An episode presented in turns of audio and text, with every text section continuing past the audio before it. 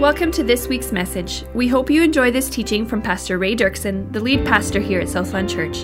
For more information about this message and other resources, visit mysouthland.com.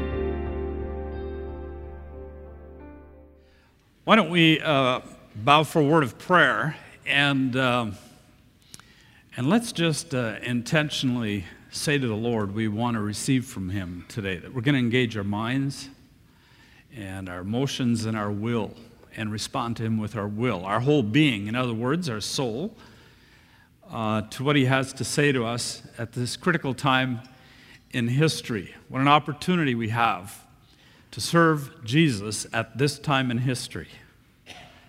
And who knows, we just might see him come back. We might be that generation that sees him come back. Would that be something? And uh, for all eternity, we can, uh, we can say that to all the rest of them. Yeah, you didn't see him come back the second time. all right, let's bow for prayer. Uh, Father, we just want to uh, thank you for your great faithfulness. Great is your faithfulness, as we sang, uh, to us in every circumstance. no matter how bad and how bleak it looks, you're always there present with us. And uh, because you live, as we also sang, we can face tomorrow. In fact, because you live, it changes everything for us. And we have the opportunity to walk with you. We have, uh, we receive your desires and your ability, the empowerment of your spirit to walk in this dark world and to experience just a hint of heaven. And so we thank you that you help us in these things. Now, Holy Spirit, we ask that as we continue in this series on marriage and sexuality, uh, we are asking you to speak, but we, we know you'll do your part, but we are now intentionally saying to you, we will engage our minds and our intellect, and uh, we will engage emotionally and we will engage with our wills and respond as your Spirit prompts us throughout the message. That's what we uh, commit to you at this time. In Jesus' name, amen. 66% of men and 41% of women consume pornography on a monthly basis. 50% of all internet traffic is related to sex. Barna research found that teens and young adults believe not recycling is more immoral than using pornography. So let's look at the effects of pornography on individuals and families and society. We'll begin by looking at the effects of uh, pornography on the brain, which will help us to understand then uh, the impact that it has on families as well as society. And it'll also help us to understand uh, when, uh, when we come to this matter of our freedom that the scripture talks about. Using pornography actually reshapes how the human brain functions. Dr. William Struthers, in his book Wired for Intimacy, says that when sexually stimulated, for men by sight, of course, dopamine is released into a region of the brain responsible for emotion and learning. We're going to talk a little bit about the brain here just for a little bit. This gives a sharp focus of craving. I've got to have this and I've got to have it now. Dopamine supplies a great sense of pleasure as well. So the next time the viewer gets the itch for more sexual gratification, small packets of dopamine are released in the brain saying, Remember where you got your last. Uh, your fix last time, go there and get it. In other words, a pathway, uh, a physical pathway is being made in the brain. In marriage, this push to return to the source of pleasure brings couples back together again and again in sexual intimacy, building a bond of love, as we talked about last week. But in the context of pornography, the effect is altogether different. Dopamine is also associated with attention and motivation and can mobilize the body to fight or flee in dangerous situations. God has made it that way. It's a, it's a defense mechanism, it's a good thing. Something, an emergency takes place, and some dopamine is released in you, and you can, and, and you can fight or flee uh, quickly. However, continual masturbation to por- pornography releases surge after surge of dopamine giving the brain an unnatural high.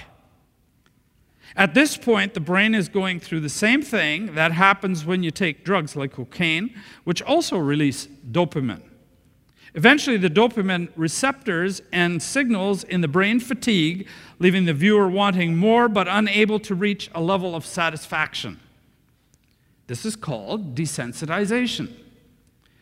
The viewer now becomes numb to things uh, once considered pleasurable, just like, drug, uh, j- just like a drug user is desensitized uh, to the levels of drugs they're taking, and they need more. To escape this uh, uh, desensitization, men especially expand their pornographic tastes to more intense or novel or harder pornography, as they call it, hard pornog- pornography, to get the same arousal. This downward spiral of desensitization impacts the prefrontal cortex as dopamine receptors degenerate in the brain. You see what's happening? According to Dr. Struthers, continued use of pornography literally erodes the prefrontal region of the brain responsible for our willpower. This region of the brain is where we do our abstract thinking. We make goals in that area. We solve problems. And, very importantly to this topic, we regulate behavior based on wisdom and morals. Normally, when emotions, impulses, and urges surge from the midbrain, the prefrontal lobes are supposed to weigh consequences and exercise executive control over those urges. Uh, and, uh, and, and, then there, there's, uh, and then that executive control is supposed to suppress the urges where necessary. But when this region is weakened by continual porn use, willpower is eroded, and there's nothing to stop the sense of craving for pornography coming from the midbrain, and the porn user's ability to do this is severely impaired. Do you see what's happening? As a result, the person experiences the urge not just as a desire, but as an intense, consuming need, a drive, if you will. The heart begins to race, blood pressure rises, person is consumed by the thought of looking at pornography uh, or acting out sexually. Much of the, their energy in life is used up in this. I had a young man talk to me after the service yesterday uh, who's coming out of pornography and has made tremendous progress. And he talked about the amount of energy expended uh, but in his life, life energy expended in this. And of course, there's been uh, studies uh, done on that that confirm that. Neuroscientists call this phenomenon of wi- lost willpower hypofrontality. This person no longer has mastery over his passions, but is now a slave to them. This means that pornography is actually damaging the brains of its consumers, destroying willpower, and creating a deeply ingrained compulsion. Viewers are selling themselves into a voluntary slavery to their impulses. Interestingly, if sex is used for intimacy in marriage, instead of destroying the prefrontal cortex of the brain, it actually strengthens it. Isn't that something? It knows the difference. Well, of course it does. God designed it that way. The stages of the downward spiral that we just described here were in the Bible all along. in James chapter 1, it says, But each person is tempted when he is lured and enticed by his own, and what is the word? Desire. Say it again. Desire. By his own desire. Then desire, when it is conceived, gives birth to, and what's the word? Sin. sin. And sin, when it is fully grown, brings forth death. There we see it. Ephesians 4, Paul talked about it too. He says, Due to their hardness of heart, they have become callous or desensitized. In uh, Titus, uh, when he wrote to Titus in, in chapter 3, verse 3, he said, uh, Paul said, For we ourselves were once foolish, disobedient, led astray, slaves to various passions and pleasures. And there we have the enslavement piece of it. Well, uh, what it does in our brains, of course, then we act out and it affects everything around us. And I won't spend a great deal of time there, but, but, I, but I have to just spend enough time to, to help us see the context here and how serious this is. The effects of pornography on family and society are great. It destroys families, number one. It invites comparison in marriage for physical looks and sexual performance. That brings with it a, a decrease in marital intimacy and sexual satisfaction. This often leads to infidelity, marital distress, and risk of divorce. Children are then affected uh, because of all the distress in the marriage, and all because of pornography. And many have attested to that. Here's the second thing it does pornography desensitizes users to cruelty. In the 80s, uh, Dr. Dolf Zillmann and Dr. Jennings Bryant conducted research to see if exposure to pornography affected users' sexual beliefs, beliefs and views of women. They were, they were trying to see does it change how you view things, what you believe? Listen to this, this is very, very important. They took uh, 80 young adult men and 80 young adult women and they divided them into three subgroups and showed them five hours of media over a six week period. There, there was the massive exposure group, and that group, uh, one of the three groups, and it was shown 36 pornographic films. The intermediate exposure group was, uh, saw 18 pornographic films and 18 regular films. And then they had a last group, which was the no exposure group, and they were shown 36 non pornographic films. And then they, they asked them all sorts of questions, and they saw, uh, they saw how their beliefs changed. Uh, here was just one example. They asked them then to read a legal case about a man who raped a female hitchhiker and then recommend, and then they were asked to recommend a length of time for the rapist's prison sentence. The males in the no exposure group, that's the lowest, they had no exposure to pornography over that six week period. They suggested that the, uh, an average of 94 months. The males in the massive exposure group recommended only 50 months, about half the time. They cut it in half. The reason is because exposure to to that. It changes the brain and make, it makes more, more and more compulsive and stuff, but it actually begins to change your thinking and your belief systems. No wonder our world is in trouble. Amen? Amen? And that happened in just six weeks. Wow. Third, pornography disconnects users from real relationships. It trains men to be uh, digital voyeurs, to prefer looking at women more than seeking out gen- genuine intimacy. And researchers have found that this is now shrinking the marriage pool for women. It's part of the reason we have uh, this, this whole issue uh, fourth, pornography victimizes women. Women in porn are often coerced, sexually abused, and forced to use drugs. They're often treated with violence and required to perform abusive sex acts. Fifth, it eroticizes children. Oh, and I could say so much in any of these categories, but particularly in this one. Dan Allender comments that our culture is showing signs of a pedophilic drift. That means a drift towards pedophilia. And the average age of entry into prostitution in the US now is 13 to 14 years old. And the reason isn't just because the pimps are willing to take them in, it's because there is a demand for, for youthful kids to be used in sex. There's a huge demand, and it's a growing demand. The buyers like and want them young. Sex pornography and uh, this is the last one that uh, I'll touch on this morning, but pornography fuels the demand in sex trafficking. 14,000 to 18,000 sex slaves are traffic, trafficked into the United States every single year. Ernie Allen, president of the National Center for Missing and Exploited Children, says 100,000 uh, children in the United States are used for commercial sexual exploitation.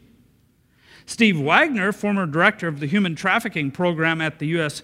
Uh, Department of Health and Human Services, estimates it as high as 250,000 kids. So, pro- uh, pornography is driving prostitution, which fuels the demand, uh, the demand then for sex trafficking. So, think about that for a moment. Uh, every time anyone engages in pornography, we're actually abetting sex trafficking. When I saw that some time ago when I was reading, uh, because I was in pornography as a young person as well, I went out into a park and I wept bitterly. I was so overcome. It's not just between you and the computer. It's not just about me and a computer. We are actually supporting something like that. Laura Lederer, advisor on trafficking at the U.S. State Department, says, and I quote, pornography is a brilliant social marketing campaign for commercial sexual exploitation. The plague of porno- pornography exacts a huge, and is exacting a huge human and societal cost. Parents, um, let me just uh, do an aside here and give you a little bit of warning about social media. And I've, I've got a website going up, it should be going up uh, right now, I think, uh, that, you can, uh, that you can take a look at. And this was, uh, this was sent to me by Tom Dick. I asked him for some info. You know, in my day, uh, if you wanted pornography, you had to ask for it. When I was a young person, you had to ask for it behind the, the counter. And then it came out from behind the counter and was placed on magazine racks. Along came the internet and made it accessible for everyone to consume privately and at home. And now social media brings it to you without you even asking for it.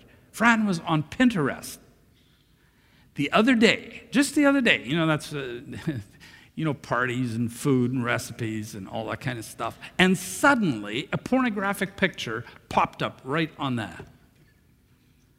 And she couldn't believe it. She came to me and she said, Can you believe this? Uh, Instagram is a photo sharing site. Many of your youth are involved on, in this particular program. Uh, or social media. There's tons of porn on this one. I'm not saying they're all watching porn on this because if you follow the right group, you'll be, you won't get into it. But there is tons of porn in this one, and there's no parental controls for this one. And lots of kids are on Instagram. Here's another one Snapchat. Uh, very popular and it's gaining momentum. Photos are sent with an expiration that uh, disappears forever, uh, an expiration time. So you can, it, it can go for about two minutes and then it disappears. And this is now being used for sexting nude photos of themselves. Young people are using it for that. However, these photos are saved. Uh, what they discovered a couple years ago is that actually these photos are not disappearing from the servers at Snapchat. They have them. So it's not what it seems. And parents, I would suggest, I would highly recommend that you see your youth pastors about these kinds of things. Tom Dick is very knowledgeable in this, and there's Dan Hungerford and Brad Elias for more on this. But I want to continue now. so, what's required for freedom? Is there any good news? Not only does pornography, uh, uh, pornography affect our brains, our families, and society, Jesus warned that lustful behaviors would also affect where we would spend eternity. He said, I say to you that everyone who looks at a woman with lustful intent that's pornography, at the very least. Has already committed adultery with her in his heart. If your right eye causes you to sin, tear it out and throw it away, for it is better that you lose one of your members than that your whole body be thrown into hell. He was using hyperbole when he was talking about the, you know, rip, rip the eye out of your eye socket. We use hyperbole as a figure of speech all the time, but he wasn't using hyperbole when he said where you would end up uh, where that lifestyle ends up. But, Jesus, uh, but God had a solution, and aren't you glad about that? John chapter 8 says Uh, Jesus replied, I tell you the truth, everyone who sins is a slave to sin. Well, we talked about that already.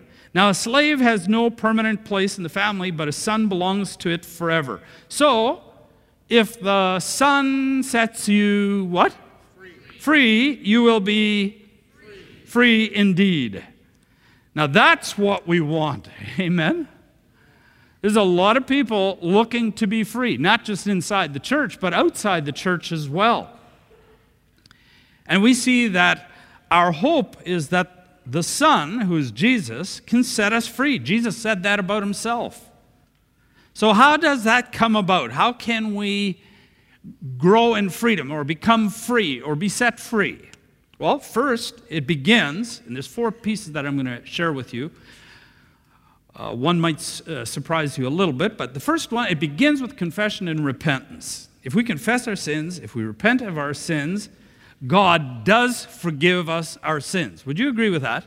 Yes. Yes, absolutely. No doubt about that whatsoever. Now, here's what we mean by confession and repentance it's not, it's, it's not just saying, sorry. That's not what we're talking about. Repentance, repentance is something that happens with our whole being, our mind. It's an intellectual understanding that sin is wrong, and we agree with God on that.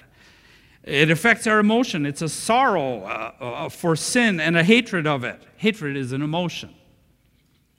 And, it's, uh, and it affects our will. It's a decision to renounce and turn from the sin to live in obedience to Jesus and His Word. Mere sorrow for one's actions or the consequences of sin or remorse for that does not necessarily constitute genuine repentance. Uh, unless it is accompanied by a sincere decision to forsake it, unless the will is involved, and then say, I'm, turn, I'm turning from that, I'm, I'm receiving Jesus' forgiveness. I repent.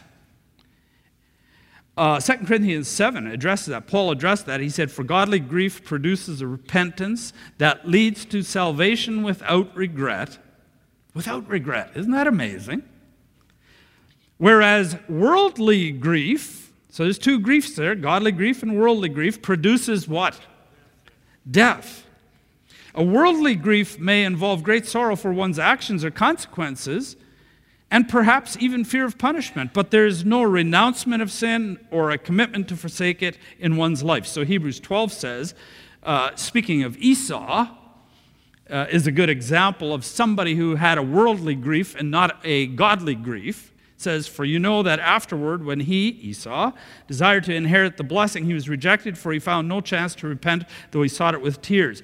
Esau wept over the consequences of his actions. He lost his birthright and all of that, and the inheritance. But he did not truly repent. And if you look at his life after that, you can see it. But when we are truly repentant, God is ready and quick to forgive. And, uh, and I'm glad for that, aren't you?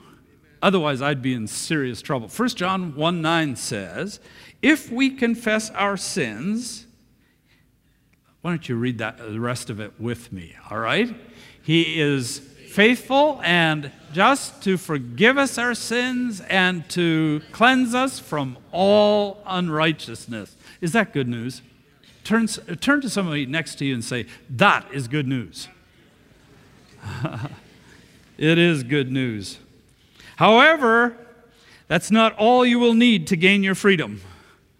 You'll also need an overcoming struggle.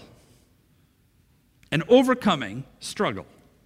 When we get saved and repent, and this will surprise a few people. When we get saved and repent, God begins a process of setting us free from sin, which we call, it has a special name for it in the Bible called sanctification, but that's what it means.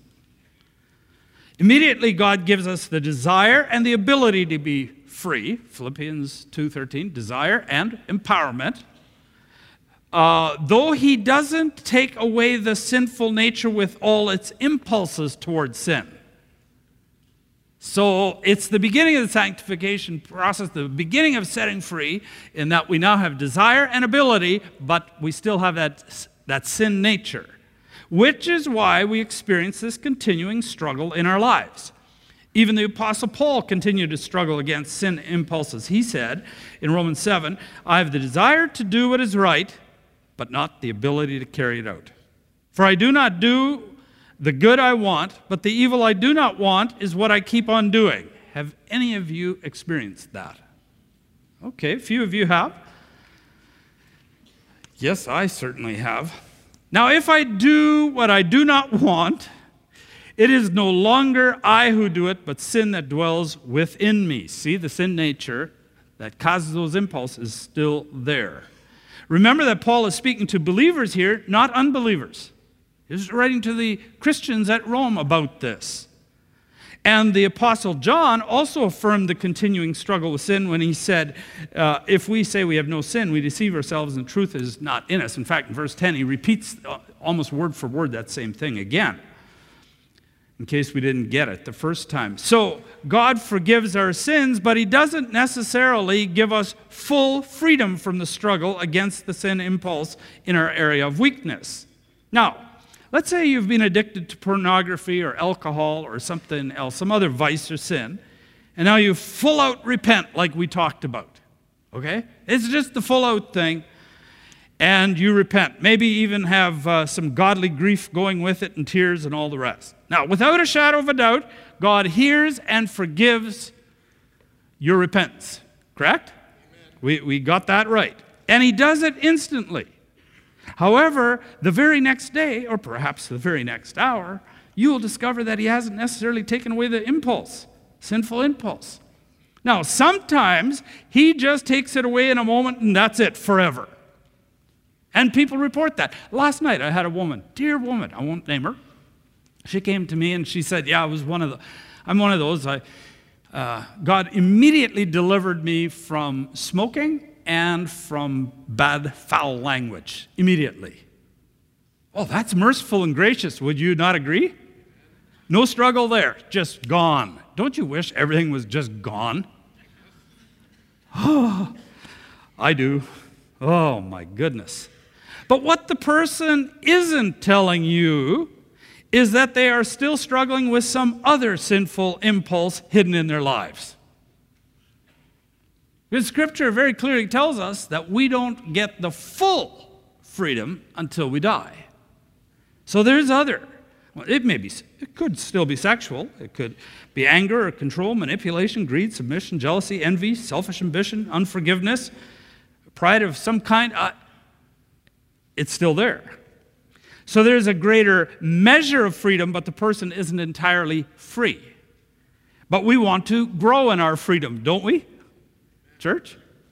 We do. God wants you to partner with Him in winning your freedom. Romans 8, verse 13 says, For if you live according to the flesh, you will die. You will what? Yeah, the spiral goes down to death, and we see where it ends up, Jesus said. But if by the Spirit you put to death the deeds of the body, you will what? Partner, we see a partnership there. By the Spirit, and you put the, uh, to death the deeds of the body. It's a partnership with God to, to kill those impulses and to win your freedom. You can't win your freedom by sitting back passively. Church, did you get that? You cannot just do this and win your freedom from sin. It has to be done. You have to participate in it but thank God, He gives you the Holy Spirit to go with it. The living Christ in the Spirit of Christ goes with you. We sang, Because He lives, I can face tomorrow. That's why you can face your struggle. Because He lives, He's given you resurrection power to do it. Any amens anywhere? I'm going to get a recording, and anytime I'm really going at it, I'm just going to press that it's going to a chorus of amens.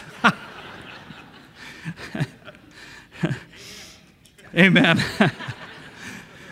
our souls will finally be set free from sin at death, and our bodies will be sanctified, believe it or not, at Jesus' return. That's what happens. Set free.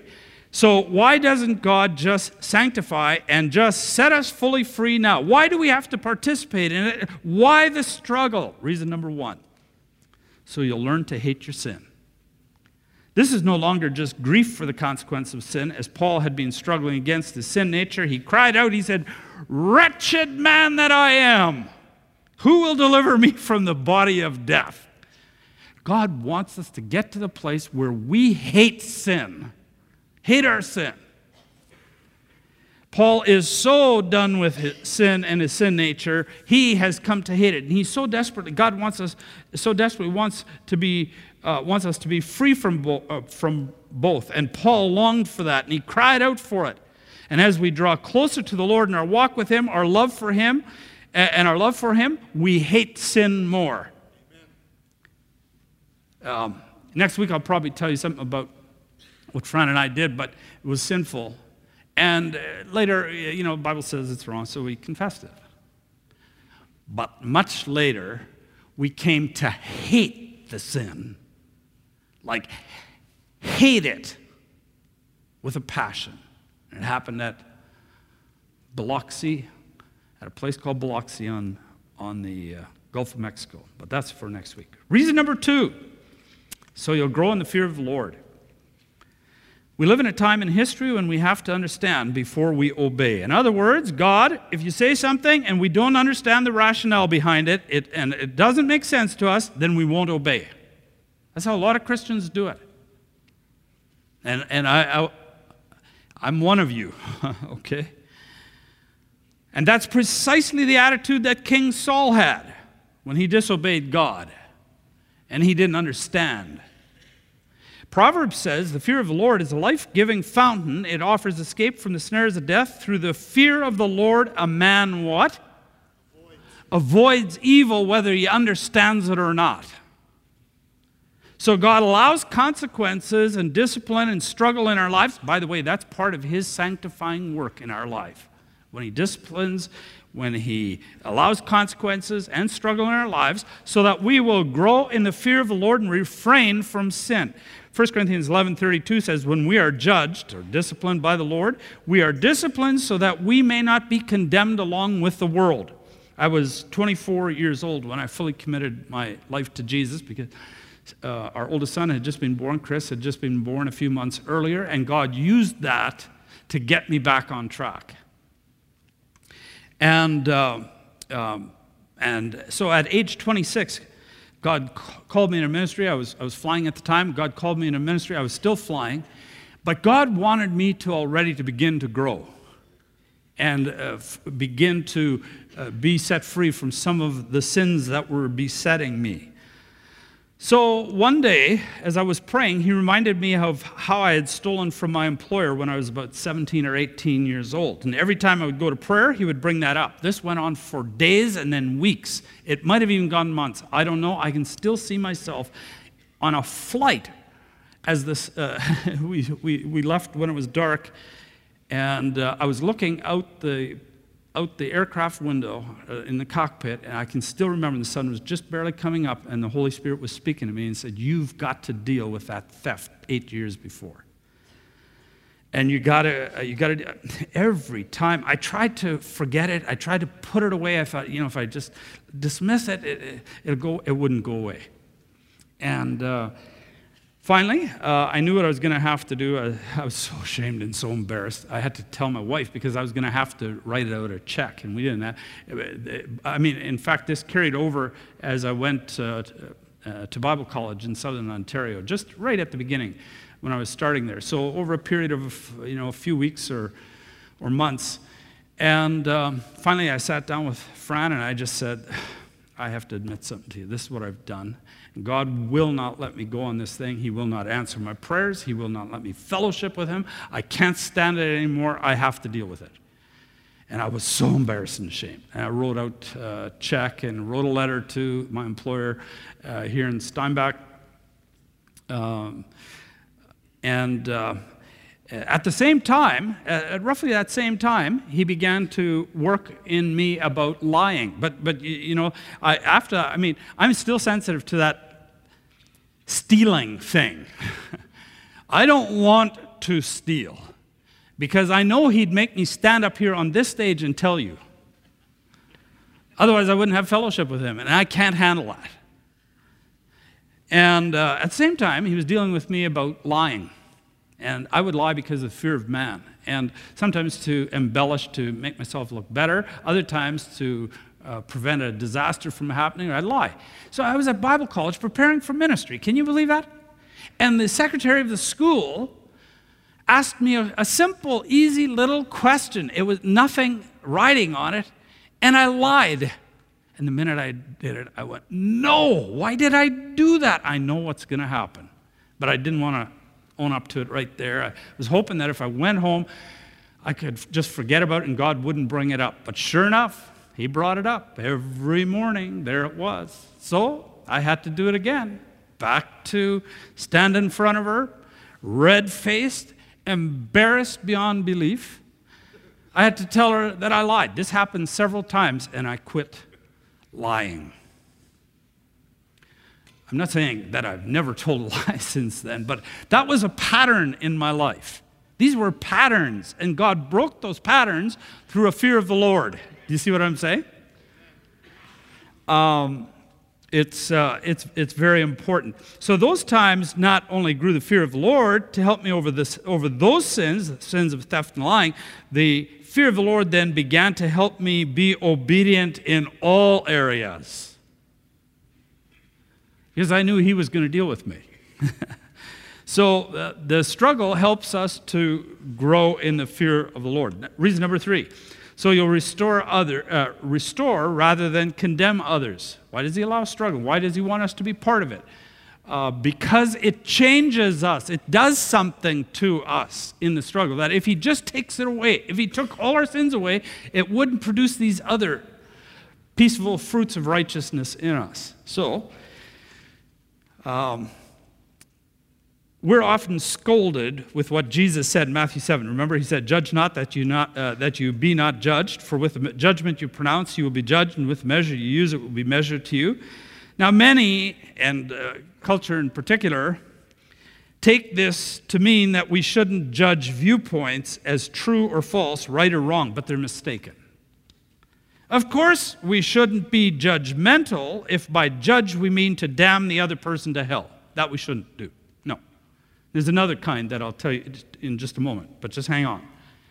Jesus forbade, uh, forbade such uh, a thing because it falls within God's purview or dom- domain or prerogative to, to judge other people in, the term, in terms of eternity. However, Jesus himself taught that there is a different type of judging, which is our job in John chapter 7. So there's Matthew 7, yes, the one that you hear always quoted, but there's John chapter 7 too. In John chapter 7, Jesus said, Do not judge by appearances, but judge with right judgment. We are supposed to judge. So, on one hand, we're not supposed to in the condemning way, but in the other sense, we are supposed to judge. So, what is he talking about there? By this sense of judging, Jesus is certainly referring to the making of an accurate discernment. And there's many examples in which Jesus calls us to discern. For example, he tells us to forgive others, but in order to do that, you actually have to first judge that somebody has done something to, wrong to you in the first place. True? He tells us to resist temptation and not to do evil, but this requires judging that something is right and something is wrong. He tells us, he calls us to be aware of false prophets, but surely that means that then you have to judge that one is right and one is wrong. There's false prophets and there's true prophets. Even the world knows that we have to judge in one sense. They, they have moral judgment. They, they judge that rape is wrong. They judge that murder is wrong, that child abuse is wrong. So there is a type of judging that we are supposed to do. But we're not to be harsh, and this was not, remember I said before, not only are we not to condemn, but we're also not to be harsh or have a condescending attitude of prideful superiority towards others struggling with sin. And we see how Jesus balanced these two types of judging when the religious leaders wanted to condemn a woman caught in adultery. And, uh, and they brought her, hoping he would say they, uh, she should be stoned. But Jesus said to them, Let him who is without sin among you be the first to throw a stone at her. Well, when the leaders heard that, they began to slink away. And Jesus looked at her, and then he said these famous words Neither do I condemn you. Go, and from now on, sin no more. In this one verse, we see Jesus not judging in the sense of condemning for eternity and that, that kind of thing, judging. Yet he was judging her adultery as sinful, hence, go and sin no more. John said, the Apostle John said, that when Jesus came the first time, he came, he didn't come to what?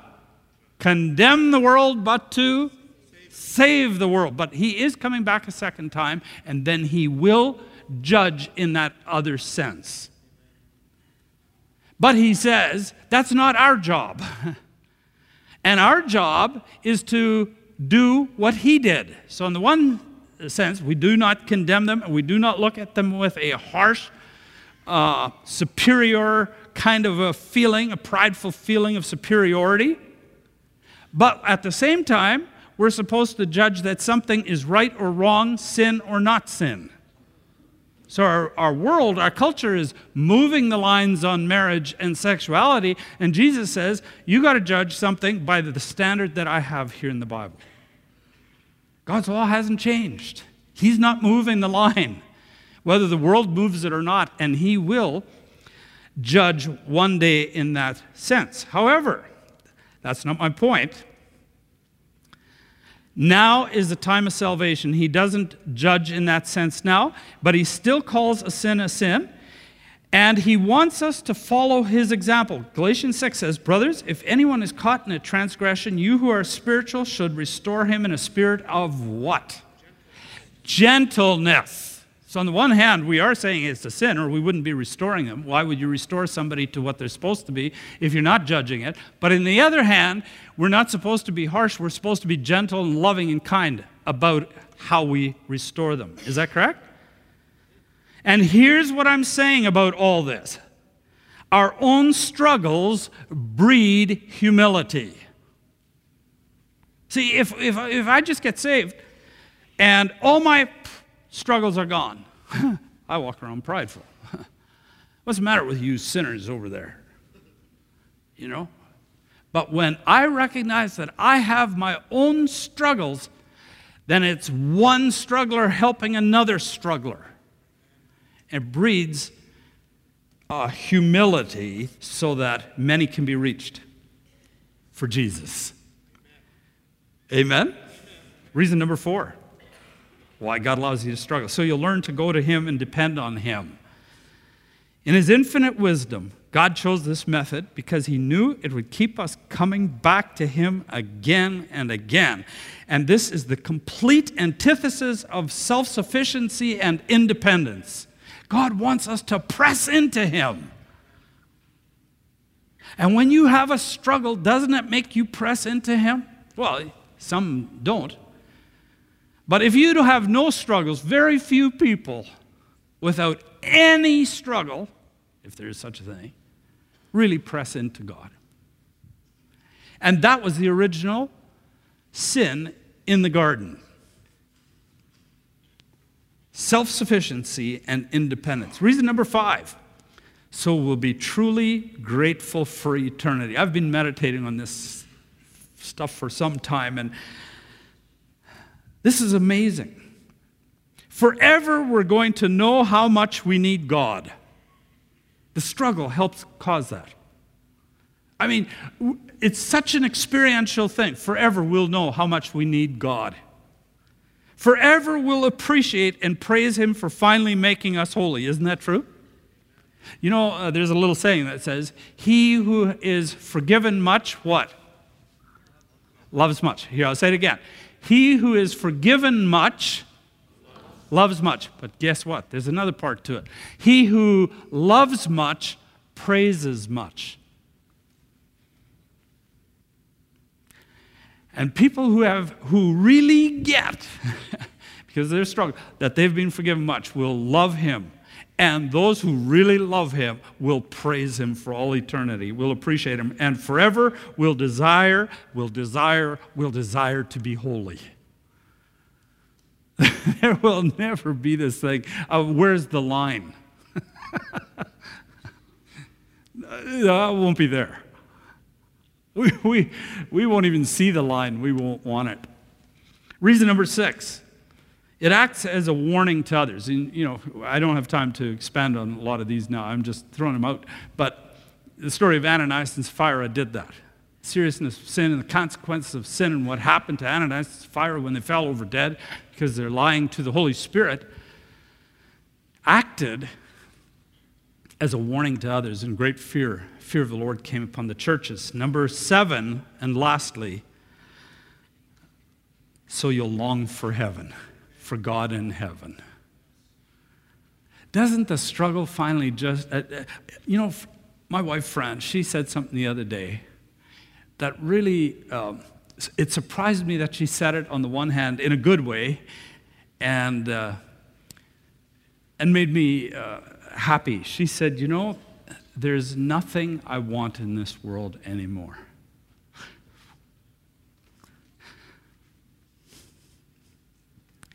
Nothing I want here anymore.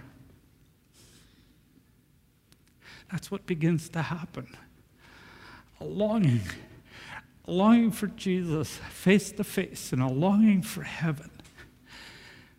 Enough for the struggle already. And it creates that. And what we just talked about now answers a very important question that I sometimes hear people say, and I've uh, heard people wonder about. And the question is this Can't I just sin and then ask for forgiveness? You know, like uh, I, I want, I, I, I, you know, I want the, I want that other man.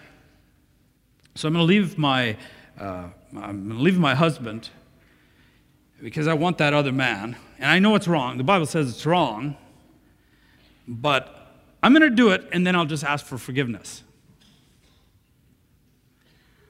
What we just talked about answers that question. Well, yes, you can. If you actually would be at some point truly repentant for what you're doing there. However, there would be consequences. And there would be a tremendous struggle that would come with it. Sin never pays. Brothers and sisters in Christ. Never pays, church, does it? Never. Never pays. So God will leave some struggle in your life to grow you. However, He doesn't leave you alone in your struggle, He goes with you. Amen? He doesn't leave you without hope in your struggle. He doesn't leave you without a means to overcome your struggle. He's preparing you and I for heaven. That's what he's doing. He's preparing us for eternity. That's what's going on.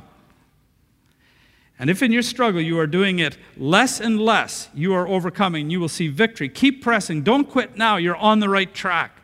So God's forgiveness comes immediately, but God's freedom generally comes over time, which leads us to the third thing that's required experiential love of Christ. The most rapturous love between a man and a woman is only a hint of what that, the experiential love of Christ is actually going to be like. And this, knowing that helps us. That's not what will bring you, sex is not what's going to bring you ultimate fulfillment. Never has, never will. Um, only meeting Jesus face to face will fill that emptiness which was created by sin when we lost our unbroken fellowship with Him. But we are not simply called to wait for an experience of Christ's full love now or in the future, we're to experience it now. We can have some of it now already. And for you to be able to overcome those temptations and that struggle and win some freedom, You have to begin to experience Christ's love now because that's where true fulfillment actually is found. And when you find that fulfillment, it, serve, it, it replaces the desire for that kind of fulfillment. Do you see that? So Paul said, that you, being rooted and grounded in love, may have strength to comprehend with all the saints what is the breadth and length and height and depth, and to know the love of Christ that surpasses knowledge, intellectual knowledge, moving for experiential, that you may be filled with all the fullness of God. And this is available through prayer. And lastly, the fourth thing not only true repentance and overcoming struggle by the Holy Spirit, second, not only the experiential love of Christ, finally, you will need the church. You will not walk in any sort of victory without doing so in, in church community. The church is Christ's body, and He designed it that you can't do the Christian life without it, period. 1 Corinthians 12 says, The eye cannot say to the hand, I have no need of you, nor again the head to the feet, I have no need of you. Show me a Christian who's, walk, uh, who's living apart from the church, and I'll show you a Christian who's defeated. Every single time without fail unless they've been imprisoned as, you know, uh, and being persecuted, then Jesus sometimes shows up in their cells and does that, and, and he, he fills in the blanks. But other than that, there's no exception. You cannot receive all the grace you need to walk with God and fulfill his desires for you apart from his body. And that's why Hebrews says, Exhort one another every day that none of you may be hardened by the deceitfulness of sin. You got to do it with one another which is why the scripture says, not neglecting to meet together, as the habit of some is, but encouraging one another as you see the day approaching. You can't grow in your sanctification, winning your freedom, by simply attending weekend services at Southland. You have to get into small group community in a cell.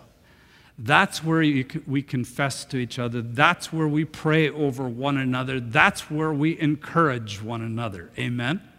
And you will not get all the grace all by yourself. A few years ago, I thought I could do it by myself. Uh, actually, it's maybe 10 years ago now. I was learning about personal prayer ministry and you know how to be set free in different things. And there is. You can, you can get healing from woundedness and all those kinds of things. It's all part of this. So I was learning these things and I was doing it by myself because I, I had to learn how to do it so I could, help you know, uh, so, so we could do it in the church.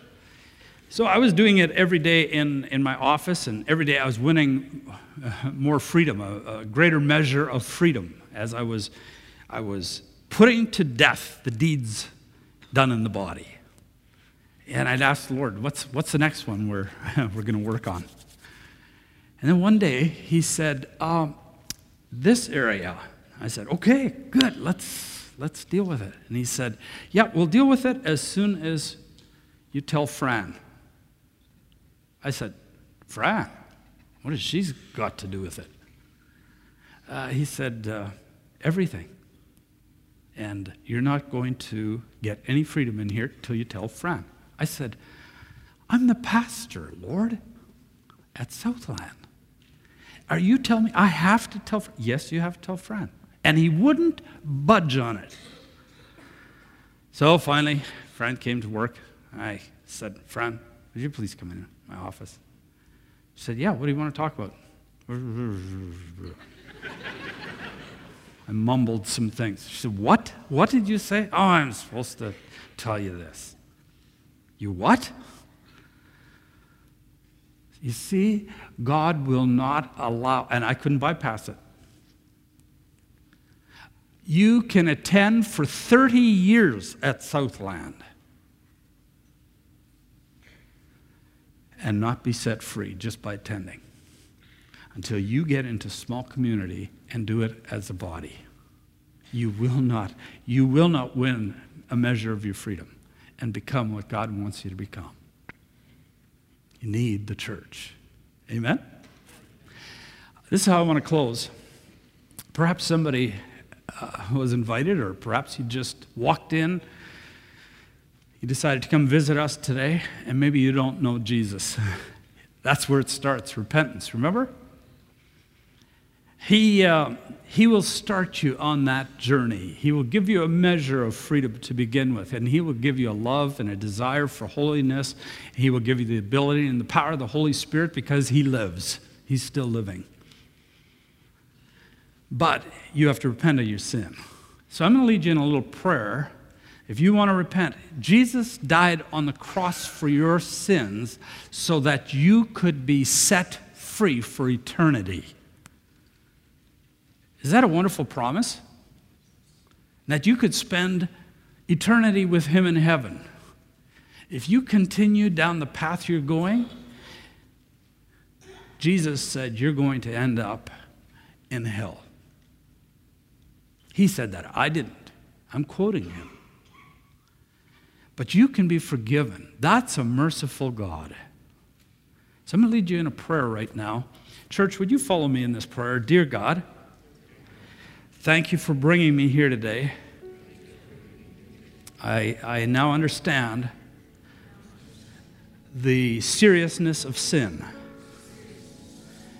And Lord, I realize that I've offended you and my relationship with you has been broken. But I believe Jesus died on the cross for my sins to reconcile me back to God. I repent of my sin and I turn from it and I ask you to grow me in freedom. Now, if you're here as a believer and you've been struggling in some area or you've been involved and uh, you need to recommit your struggle to God. I just want you to silently in your heart follow me in this prayer. Dear God, I'm, I'm, I'm deeply convicted and I've given up. Or I just bought into the cultural lie that it's all okay. We're made like this. I realize now that you're calling me back to purity and holiness. Please forgive me. And God, I intend to unite with this body and with you in order to grow in the freedom that you so graciously offer me. In Jesus' name, amen. Thank you for listening to this message from Southland Church. For more information or to download this and many other messages, please visit us at mysouthland.com.